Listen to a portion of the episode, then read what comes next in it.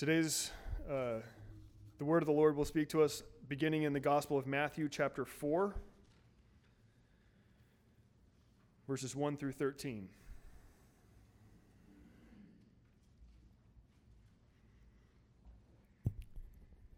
Hear the word of the Lord. Then Jesus was led up by the Spirit into the wilderness to be tempted by the devil. And after he had fasted forty days and forty nights, he then became hungry. And the tempter came and said to him, If you are the Son of God, command that these stones become bread. But he answered and said, It is written, Man shall not live on bread alone, but on every word that proceeds out of the mouth of God.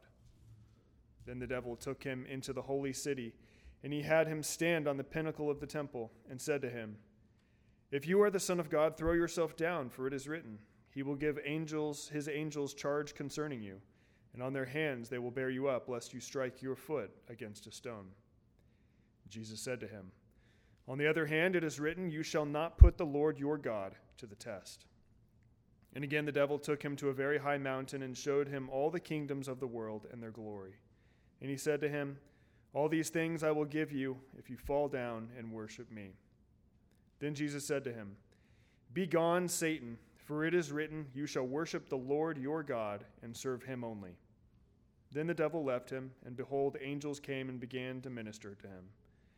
Now, when he heard that John had been taken into custody, he withdrew into Galilee, and leaving Nazareth, he came and settled into Capernaum, which is by the sea in the region of Zebulun and Naphtali. We'll turn now to 1 Chronicles chapter 21.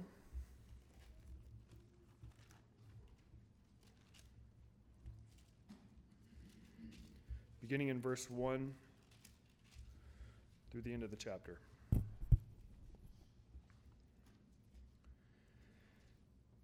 Then Satan stood up against Israel and moved David to number Israel. So David said to Joab and to the princes of the people, Go number Israel from Beersheba even to Dan and bring me word that I may know their number. And Joab said, May Yahweh add to his people a hundred times as many as they are. But my lord the king, are they not all my lord's servants? Why does my lord seek this thing? Why should he be a cause of guilt to Israel? Nevertheless, the king's word prevailed against Joab. Therefore, Joab departed and went throughout all Israel and came to Jerusalem. And Joab gave the number of the census of all the people to David and all Israel were 1,100,000 men who drew the sword, and Judah was 470,000 men who drew the sword. But he did not number Levi and Benjamin among them, for the king's command was abhorrent to Joab. And God was displeased with this thing, and he struck Israel. And David said to God, I have sinned greatly in that I have done this thing. But now please take away the iniquity of thy servant, for I have done very foolishly. And Yahweh spoke to God or to Gad, David's seer, saying, Go and speak to David, saying, Thus says Yahweh, I offer you three things. Choose for yourself one of them that I may do it to you. So Gad came to David and said to him, Thus says Yahweh, Take for yourself either three years of famine or three months to be swept away before your foes, while the sword of your enemies overtakes you, or else three days of the sword of Yahweh, even pestilence in the land and the angel of Yahweh destroying throughout all the territory of Israel. Now therefore consider what answer I shall return to him who sent me. And David said to Gad, I am in great distress. Please let me fall into the hand of Yahweh, for his mercies are very great, but do not let me fall into the hand of man. So Yahweh sent a pestilence on Israel. Seventy thousand men of Israel fell. And God sent an angel to Jerusalem to destroy it. But as he was about to destroy it, Yahweh saw and was sorry over the calamity and said to the destroying angel, It is enough. Now relax your hand. And the angel of Yahweh was standing by the threshing floor of Ornan the Jebusite. Then David lifted up his eyes and saw the angel of Yahweh standing between earth and heaven, with his drawn sword in his hand stretched out over Jerusalem. Then David and the elders, covered with sackcloth, fell on their faces. And David said to God, is it not I who commanded to count the people? Indeed, I am the one who has sinned and done very wickedly. But these sheep, what have they done? O Yahweh, my God, please let thy hand be against me and my father's household, but not against thy people, that they should be plagued. Then the angel of Yahweh commanded Gad to say to David that David should go up and build an altar to Yahweh on the threshing floor of Ornan the Jebusite. So David went up at the word of Gad, which he spoke in the name of Yahweh. Now Ornan turned back and saw the angel, and his four sons who were with him hid themselves. And Ornan was threshing wheat. And as David came to Ornan, Ornan looked and saw David, and went out from the threshing floor and prostrated himself before David with his face to the ground. Then David said to Ornan, Give me the side of this threshing floor that I may build on it an altar to Yahweh. For the full price you shall give it to me, that the plague may be restrained from the people. And Ornan said to David, Take it for yourself, and let my lord the king do what is good in his sight. See, I will give the oxen for burnt offerings, and the threshing sledges for wood, and the wheat for the grain offering. I will give it all. But King David said to Ornan, No, but I will surely buy it for the full price. For I will not take what is yours for Yahweh, or a burn off, offer a burnt offering which cost me nothing. So David gave Ornan 600 shekels of gold by weight for the site. Then David built an altar to Yahweh there and offered burnt offerings and peace offerings. And he called to Yahweh, and he answered him with fire from heaven on the altar of burnt offering. And Yahweh commanded the angel, and he put his sword back in its sheath. At that time, when David saw that Yahweh had answered him on the threshing floor of Ornan the Jebusite, he offered sacrifices there. For the tabernacle of Yahweh, which Moses had made in the wilderness, and the altar of burnt offerings were in the high place of Gibeon at that time. But David could not go before it to inquire of God, for he was terrified by the sword of the angel of Yahweh. Then David said, This is the house of Yahweh, God, and this is the altar of burnt offering for Israel. Now, if you would, please turn to the back of your bulletin. We'll read together as a congregation Psalm 48.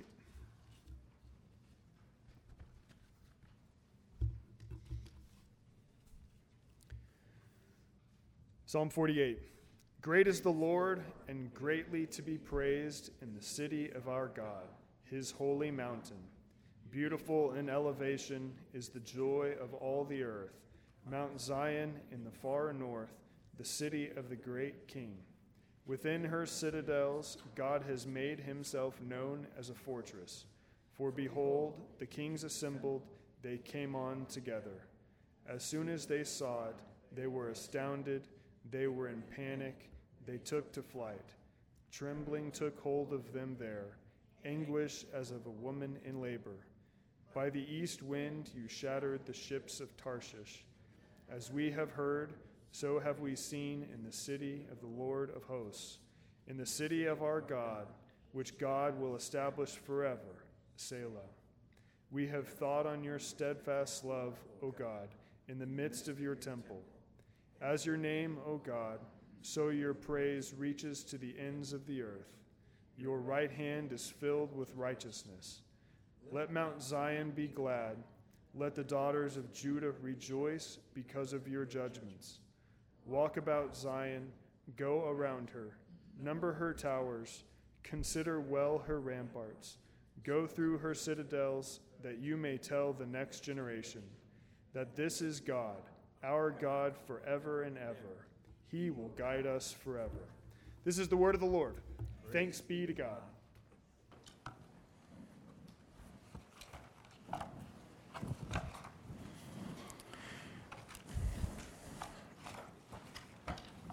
Let's bow together in prayer. Father, we're grateful that you call us into your presence, and we're grateful that Lord's Day by Lord's Day, you speak to us from your word. Help us hear truth, and we pray that you would take the sharp sword of your word and pierce into our lives and put us back together and make us like Christ. This we pray. In Christ's glorious name, amen.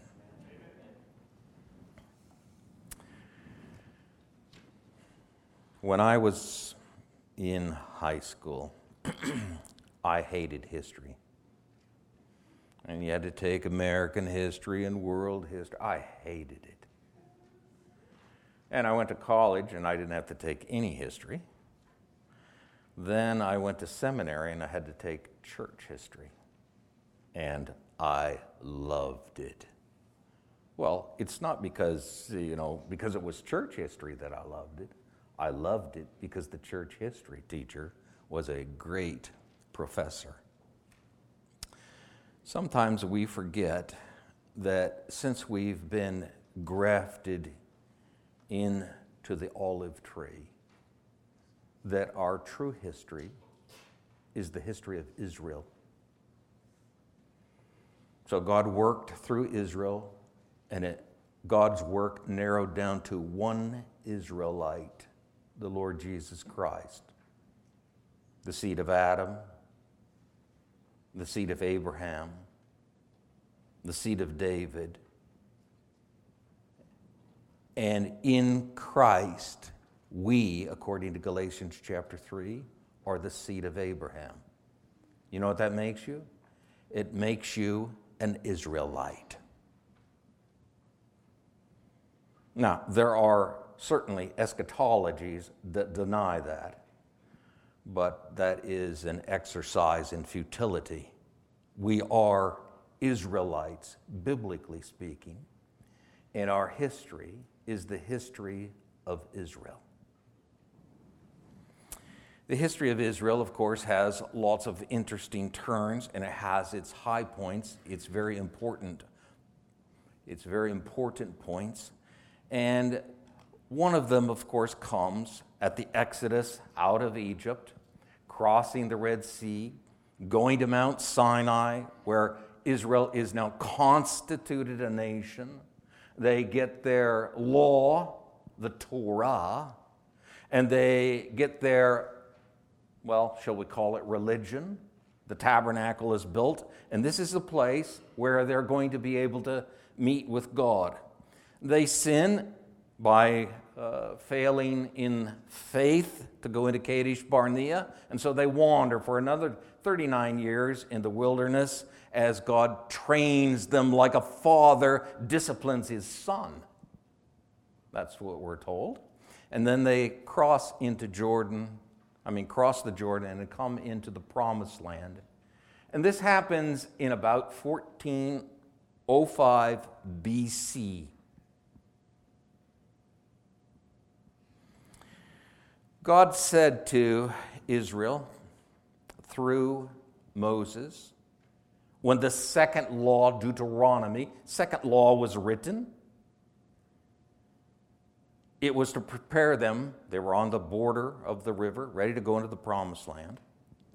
When you cross the Jordan and you live in the land which Yahweh your God is giving to you to inherit, and he gives you rest from all your enemies around you, so that you live in security, then it will come about that then it shall come about that that place in which Yahweh your God shall choose for his name to dwell, there you shall bring all that I commanded you. Your ascensions, your Bible says burnt offerings, your peace offerings, your tithes and the contribution of your hand all your choice votive offerings, which you will vow to Yahweh, and you shall rejoice before Yahweh your God, you and your sons and your daughters and your male and female servants and the Levite who lives within your gates, since he has no portion or inheritance with you.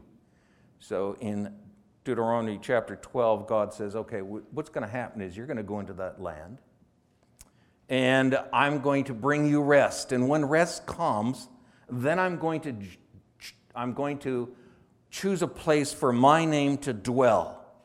And at that point in time, you will bring all your offerings to that place. And you will meet with me there, and you will rejoice with me there along with your family they crossed into the promised land in 1405. It was some 400 years later. Think about that. That's a long time. 400 years later, in our passage, the surrounding context in First Chronicles, that David can say, God has given you rest. And in the Davidic covenant that God made with David, he said, I'm going to give you rest. And we've been looking at the chapters in First Chronicles, chapters 18 through 20, that summarize how David achieved that rest and gained all the territories around him. He subdued them. Two different words are used for subdued. One of the words goes back to Genesis chapter 1, verse 28. The Lord God blessed them and said, Be fruitful and multiply and fill the earth and subdue it. And so David could say, The Lord God has given you rest and he has subdued all your enemies. That was 400 years after they entered the land. That's where our passage picks up. And where we go from here in Chronicles is to think about God's name being placed in Jerusalem and the years that it will take to build this temple, and God will come and live in it. That's what our passage has to do with. And how we get there is quite strange. If your Bible's not open, open it to 1 Chronicles chapter 21. And because of our limited time, we won't read all the passages. But in 1 Chronicles 21, uh, we uh, see just an interesting statement. It says, Then Satan stood up against Israel and moved David to, the word is muster Israel. So, mustering Israel goes back to the law in Exodus chapter 30 verses 11 through 16. You can write that down and you can go read it. Your Bible will not use the word muster, you will use the word number as if you're just counting them up. Well, counting may be part of it, but that's not the point of mustering. The point of mustering is to draw out the fighting men who work with a sword and to take them out to battle. But before they go to battle, they all have to pass by uh, a, a, a well, a bucket or something, and drop in a half shekel. And the half shekel is a covering for them because what they're going out to do is kill. And life is precious. And even when you kill in holy war as they were killing, you have to have a covering to keep you alive because you've taken a life. And that covering is your half shekel. Now, David numbers the people uh, 2 Samuel chapter 24 tells us that again God was angry with Israel and he moved David to number the people. So we have to keep in our minds that what is happening in 1 Chronicles 21 is God's taking action. And he's taking action because he's angry with his people. And what he does is what God does with Job. He allows Satan to go to work. But here in 1 Chronicles chapter 21 verse 1 it says, "Then Satan stood up against Israel." And of course Satan is against Israel. But you have these limited numbers of uses of the word Satan in the Old Testament. And the word actually means adversary. And obviously, the devil is our adversary. He's opposed to us, and he's trying to trip us up all the time through all of his henchmen. But in this case, the word Satan has no article. So it's probably not the Satan, like as in the book of Job or as in Zechariah chapter 3, but instead it's a Satan, and I don't mean by that a demon, but certainly demonic work would be behind this. But instead, it's an adversary of Israel. And because we've been in this wider context of battle, it probably is a reference to the fact that, that God's been angry with Israel. He's given them rest on every side, but something's going on. He's angry. We're not told what it is, but now he brings an adversary to come up against Israel. It's probably an army. So David is mustering the troops. Now, David is doing something wrong. It's not wrong to muster troops.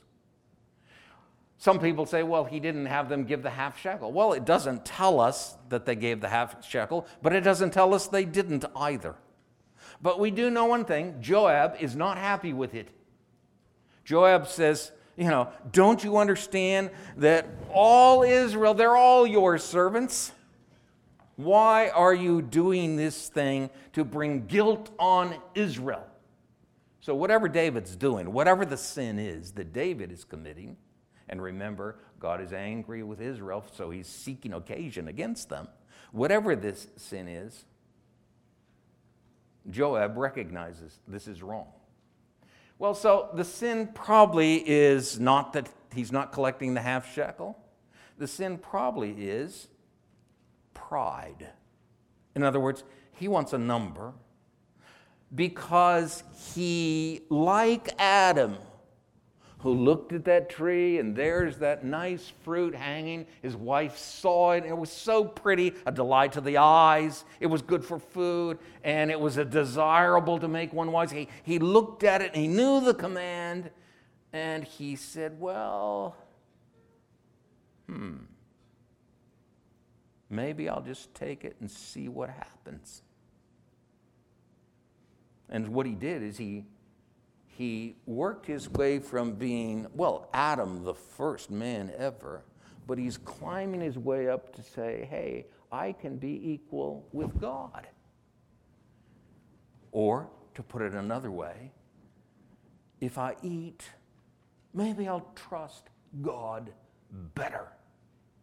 That's what David's doing. David is numbering. All of Israel's at his disposal. He's done all of these battles and he's been victorious.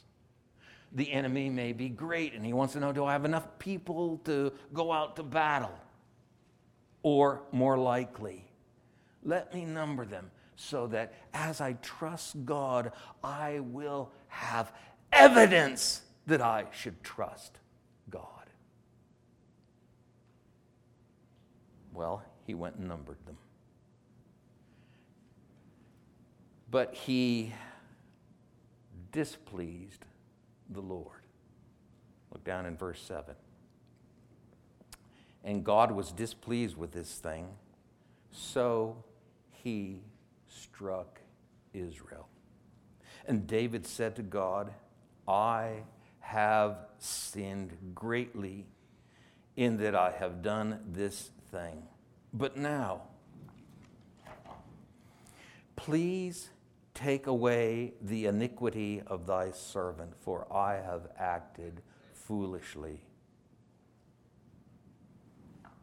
So, David, Israel's struck. The word is, you know, we're going to find out it's pestilence. What that pestilence is, we don't know. But struck is a word you use for using a sword. You get struck by a sword, you get smitten, you get stabbed. And so he confesses his sin. This is something David's done before.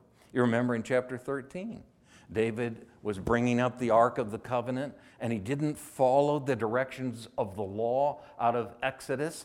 And Uzzah reached out to steady it and God killed him. And David became angry. And then uh, he thought it through and then he confessed his sin and he brought it up rightly. Here, God's not happy with him, and he confesses his sin. Now, notice this sin is it's it's it's so big if you can count sins as big or little because every sin is rebellion against God but in this case it is of such a variety that God kills 70,000 people well, I can't remember how many they say the pandemic has killed in the United States, percentage wise. Israel had many more killed than we've had killed. I've been a little disappointed in the church at Wide because I still haven't seen leaders coming out talking about God's judgment.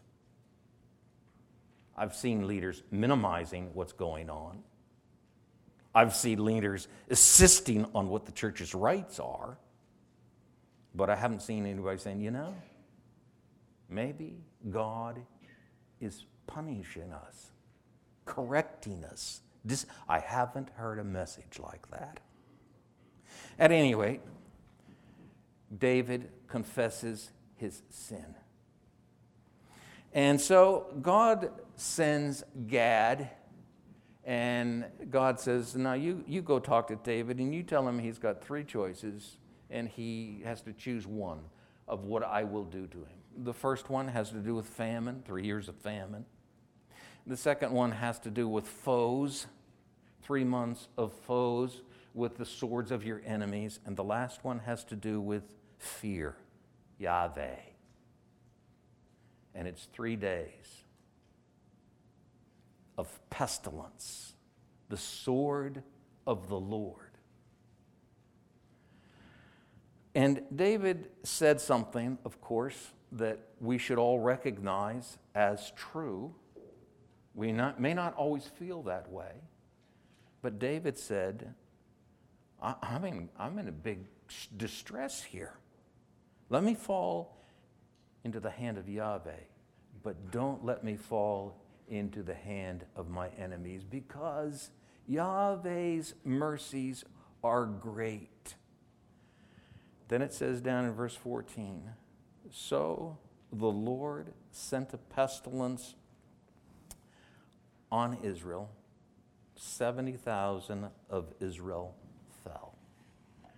Now, when David went out to muster, and I should say Joab, and he came back, he came back with a count of those who drew the sword.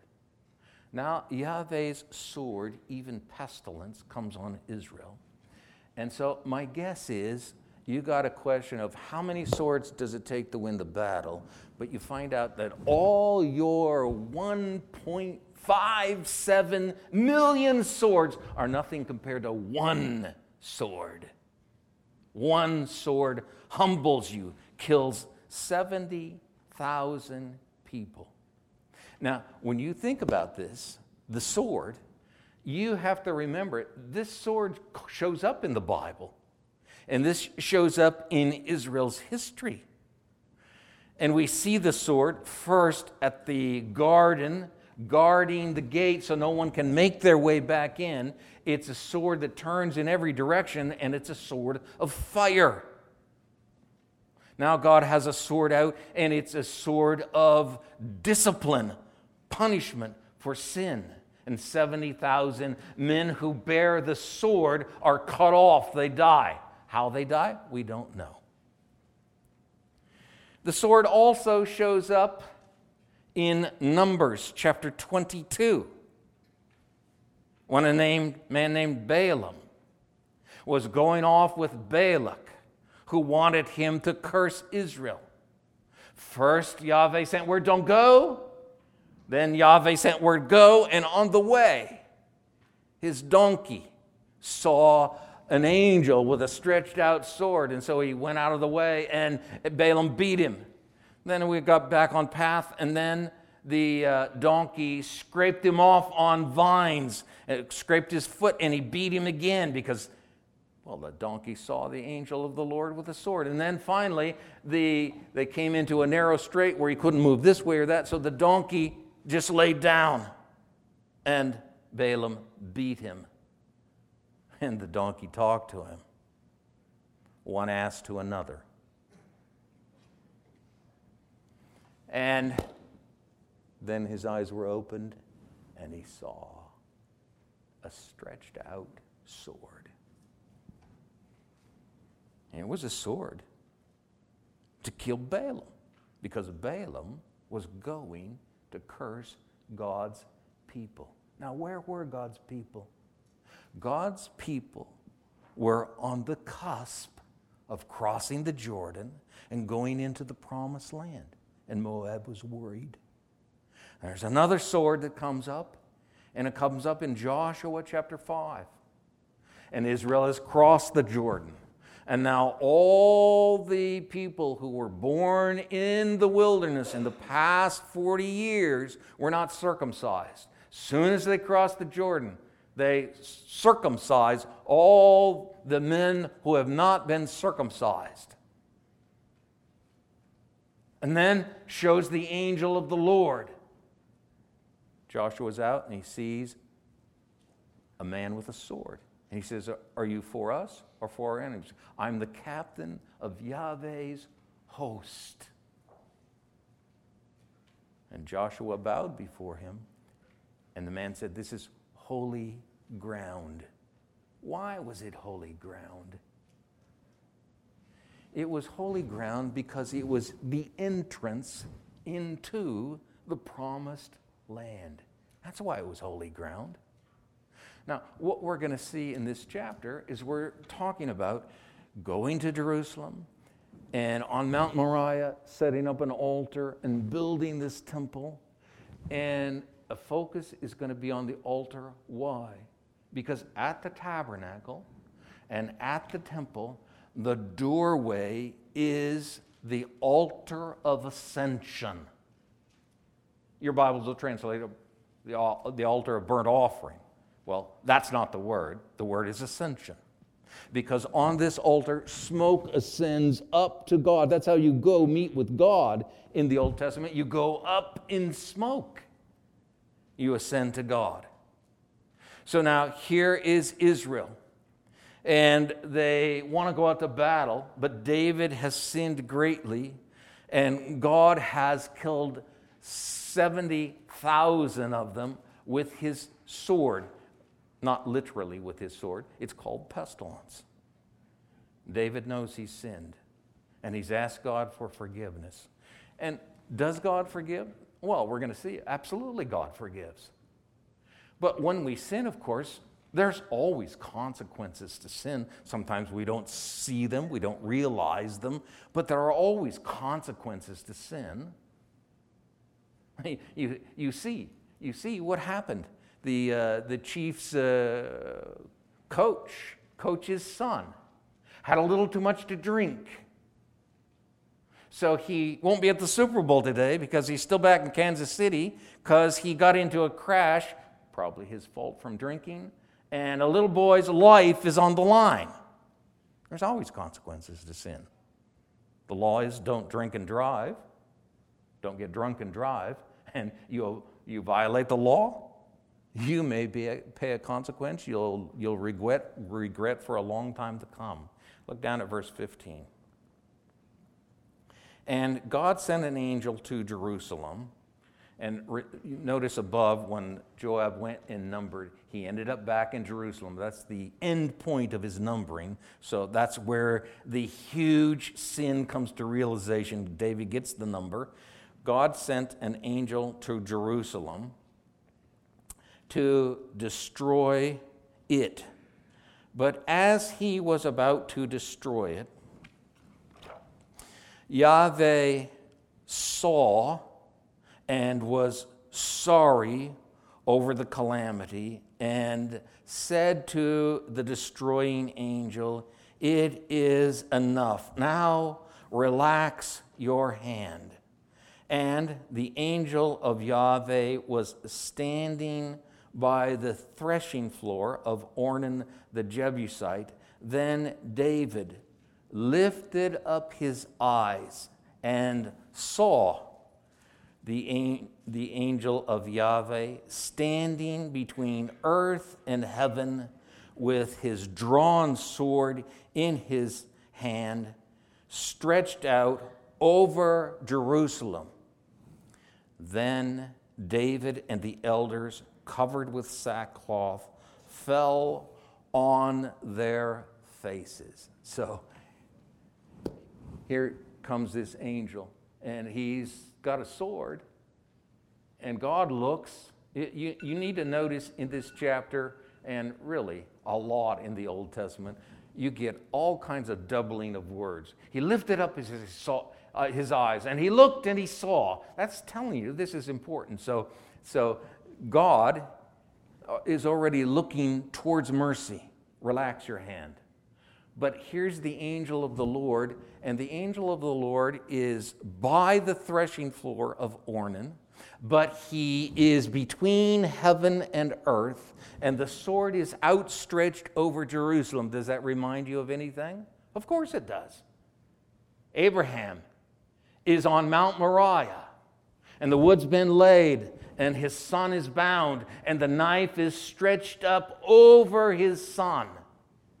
And there's a voice that cries out, Abraham, Abraham, here am I. Now I know you fear me because you did not withhold your son, your only son.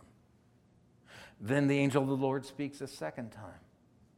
I've sworn, says the Lord, that because you have obeyed me and I've not withheld your son, your only son, you are blessed.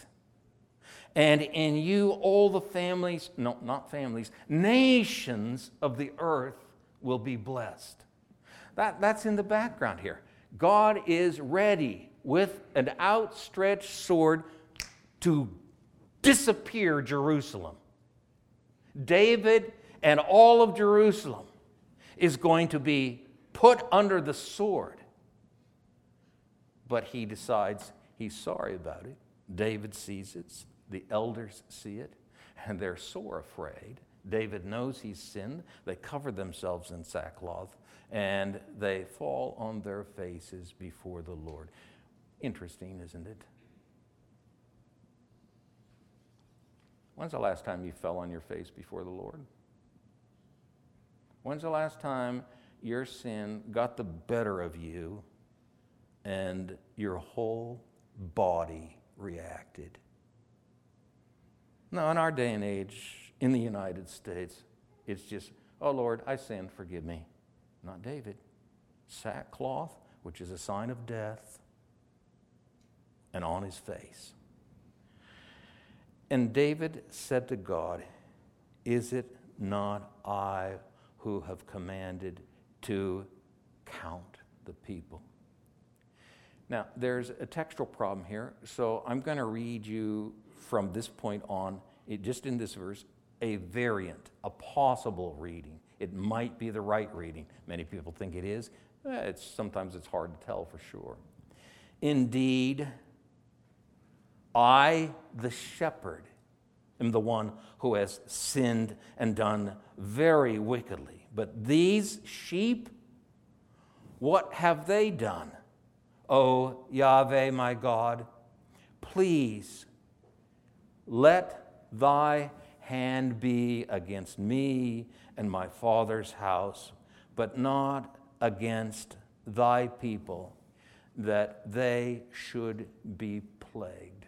In other words, God have mercy. 70,000 have been killed. The arm is outstretched over Jerusalem, and David says, Lord, Yahweh, it was me, the shepherd. Remember, in the covenant, I took you from following the sheep to be the leader over my people. David is now the shepherd of the nation of Israel. And that language is very important because we know from the New Testament, but the same things are found in the Old Testament, that a shepherd lays down his life for the sheep. Now, David is saying, I, the shepherd, I'm the one who caused this. I'm the one who sinned. But these sheep, what have they done? So here, take my life and the life of my father's house and let these go. Of course, that's exactly what Jesus said in John 10 I'm the good shepherd. The good shepherd lays down his life for his sheep. So David is not only confessing his sin, he is calling for mercy. And God hears his plea. And in verses 18 through 25, we have the story of uh, including now Arnon with his four sons.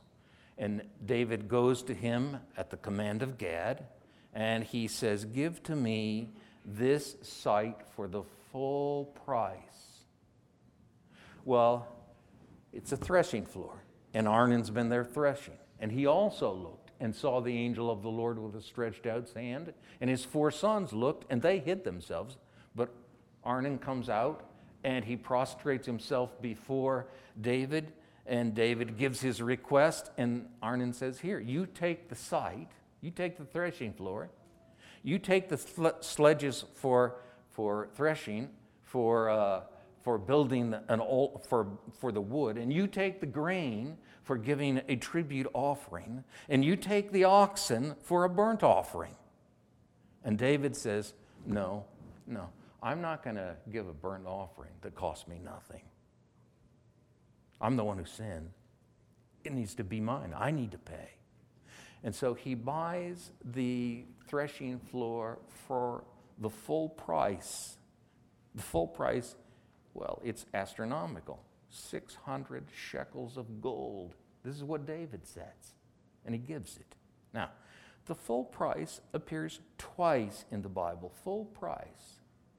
I wonder if you can imagine in your head where the other full price is. Oh, yes, you're right. It's in Genesis chapter 23 this obscure chapter that most of us don't give a lot of thought to. And it's a chapter about the death of Sarah and Abram, Abraham needing a place to bury her. So he goes to the sons of Heth and he haggles with them. And they just want to give him a burial site. And he says, No, no, no, no, no. I want to pay the full price. And so he buys the cave of Machpelah, and he buries Sarah there. He buys it from Ephron. This language is now picked up. Now, what is similar about the two? Abraham has sojourned in the land and he doesn't own any of it. And the promise of the Abrahamic covenant is God's going to give him this land. He has none of it. But when his wife dies, he buys a field that has a cave in it where Abram, Abraham and his wife, and Isaac and his wife, and Jacob and his wife are going to be buried. Sarah's the first dead body planted.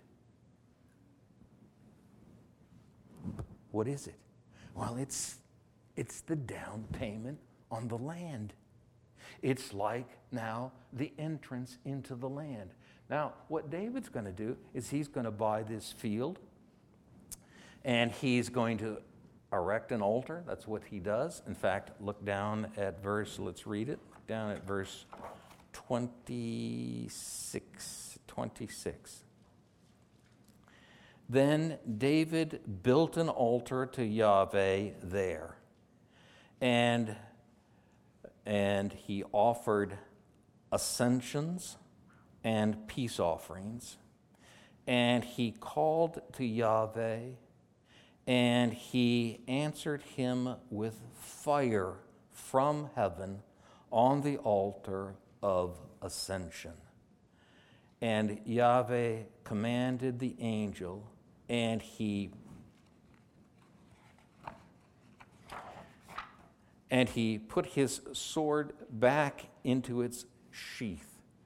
So in verses 26 and 27, God said, Okay, you get this piece of land, and you put up an altar there, and you offer ascensions and peace offerings.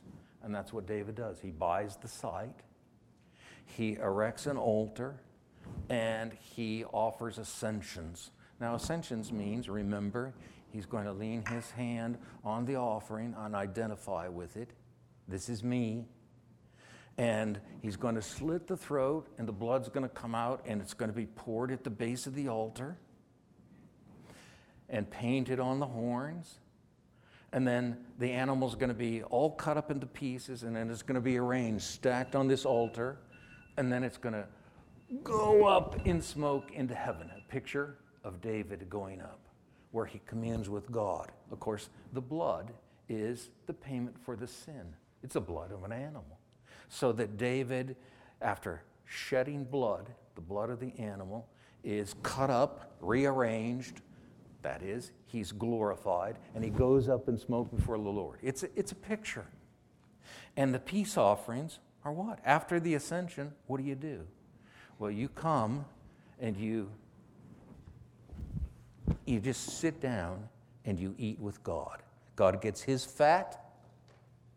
You can't have hot dogs anymore. Fat's for God. God gets his fat, and you get a portion, and the priest gets a portion. I don't know who that would be here, but anyway, he's eating with God. And of course, his, the elders are eating with him. They're all eating with God because God is now, what would you say? You would say, God has shalom. God is at peace with them. He's at rest with them. Now his feet are on the footstool, so to speak. Now, look, you see fire coming. Now, this, of course, goes all the way back to the Garden of Eden where they're holding a sword, the cherubim, with fire. And then we see it when the tabernacle is built and it's dedicated and the priesthood's dedicated and the offerings are put on the bronze altar, the altar of ascension. And whew, God's fire comes out of the tabernacle and consumes it. We see that fire come out again when Nadab and Abihu sin, and boom, they're toast.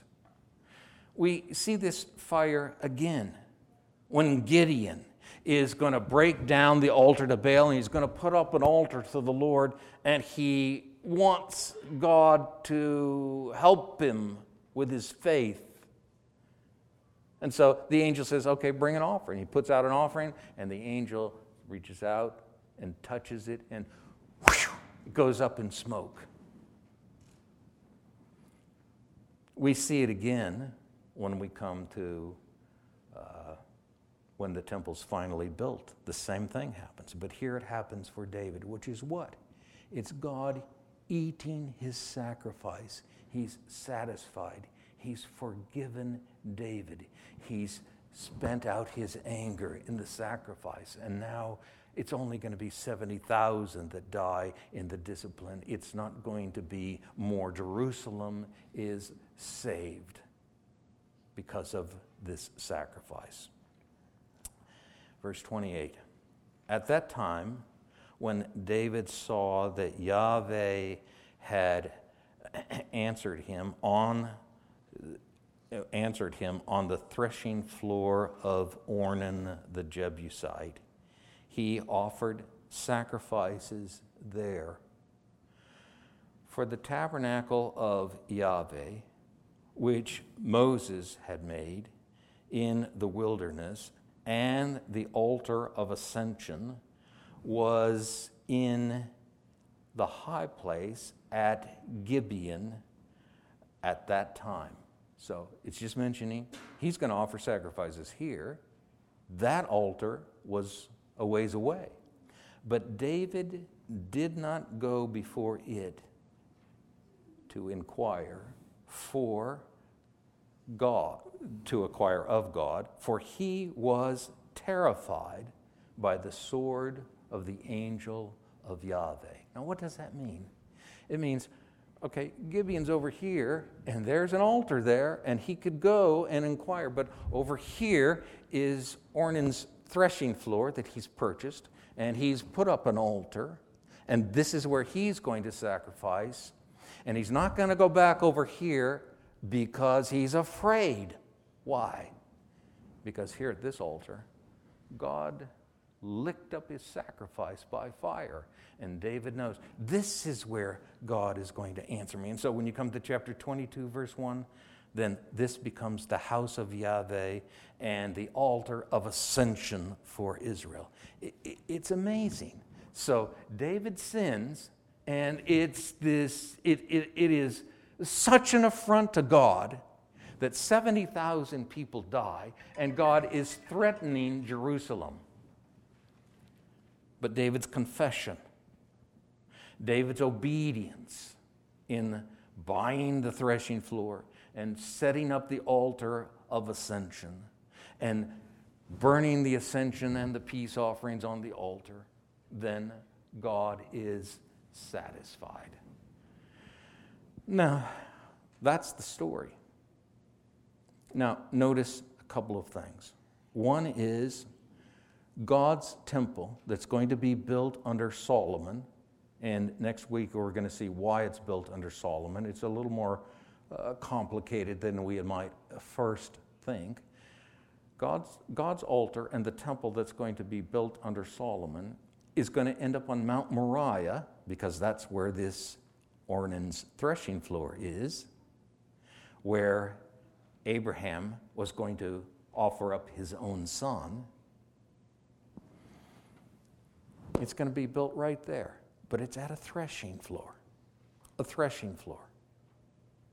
Now, a threshing floor in the Bible is not just used in the sense of, okay, this is where you thresh the wheat and you're beginning to separate the kernel out from everything else. That's what threshing is. And then there's winnowing when you throw it up in the air and the chaff blows away. It's where, it's where judgment takes place. You separate the sheep from the goats, you separate the weed from the chaff, you separate the righteous from the unrighteous. That is, when this altar goes up and this temple goes up and this altar is going to raise smoke up that's going to go into the temple as you climb. Think of these temples as actually being levels. They're put horizontally, but the, the types of, uh, of metals show you you're climbing from bronze to silver to gold. You're, you're going up because it's, it's, it's what leads you to heaven. You go from the altar, and the smoke goes up into the first room, and then the smoke goes up into the second room, and God breathes it in, and He's at rest. It's a threshing floor.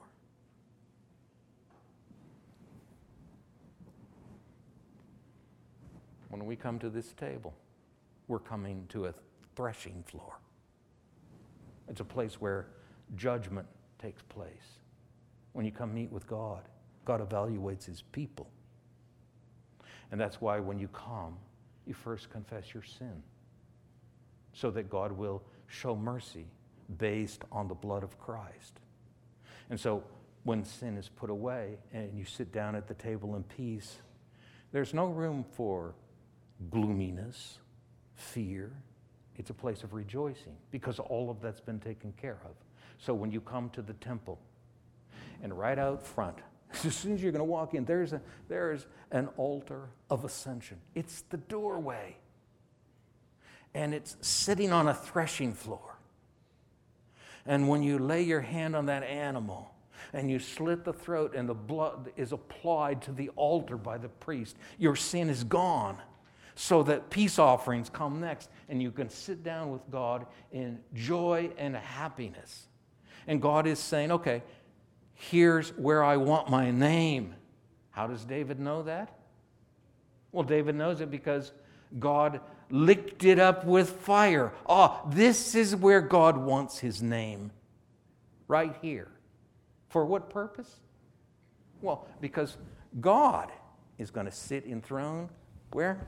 With his feet right on top of the lid. And this lid is a picture of between heaven and earth. And under the lid is the Ark of the Testimony. And it's a picture of the earth. And God is at rest with his people, Israel, on the earth as he sits in the temple and they come to the doorway and they present their sacrifices. Our sacrifice has been presented. Each Sunday we come, we have no sacrifice to give in that sense. We come and we ask for forgiveness, and we sit down with the Lord and He talks to us. And then we move on to sit at His table because Jesus Christ has, His blood's been shed. It's the doorway to heaven. It's sprinkled down the cross onto the ground.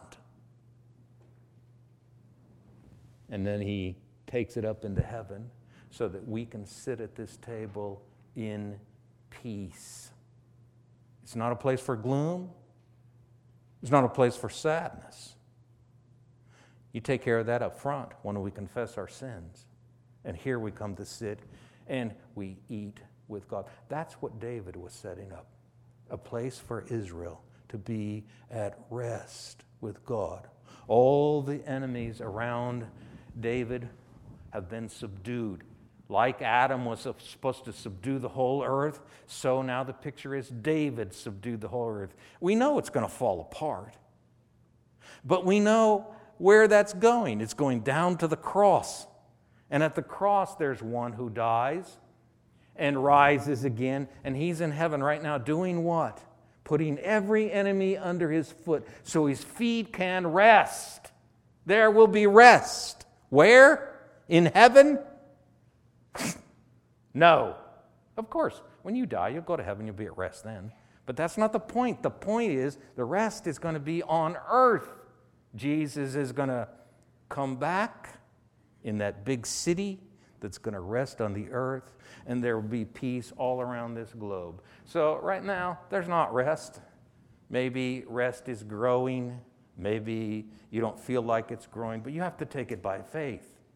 Some of you here think Jesus is coming tomorrow or in a week or any time. That may be true, but you take that by faith. Now, what I'm telling you is no, that's the wrong way to look at it. You're going to die, you're going to go to heaven. When Jesus comes back, everyone's going to rise, and we're going to be on the earth at rest. Only now it's not going to be a temple that's made out of gold and silver and iron and wood and stone. It's going to be a people temple. A people temple. That people temple is you and me and all God's people that have lived on this earth so far and all God's people that will ultimately live on the earth in the end. And what will it be? It will be a company that cannot be numbered. Abraham, go out there and look, see the stars. If you can count them, you can count your descendants. Who are the descendants of Abraham? It's not just physical, it's the people of the promise, you and me. That's what David sinned. He wanted to count them and say, Oh, look how strong I am. But God says, No, you can't count them. There are too many. We live in an era where we think, okay, what's going to happen is, oh, there are going to be so few who make it into heaven. That's not the Bible's perspective. I know it says that in Matthew. Matthew's written to Jewish people. They have till AD 70. There are going to be few, so few of them who come to Christ. But after that, the door's wide open to the whole world. And when we get to heaven, there are going to be a company much, much larger than the company in hell. Let's stand together and pray.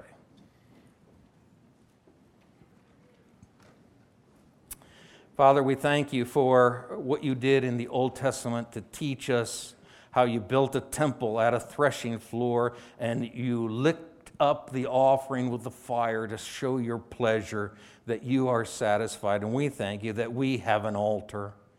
The altar is the cross of Christ.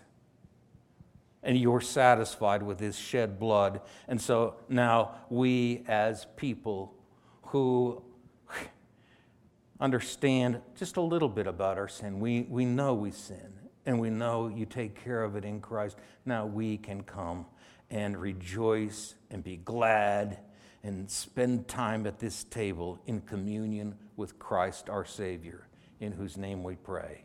Amen.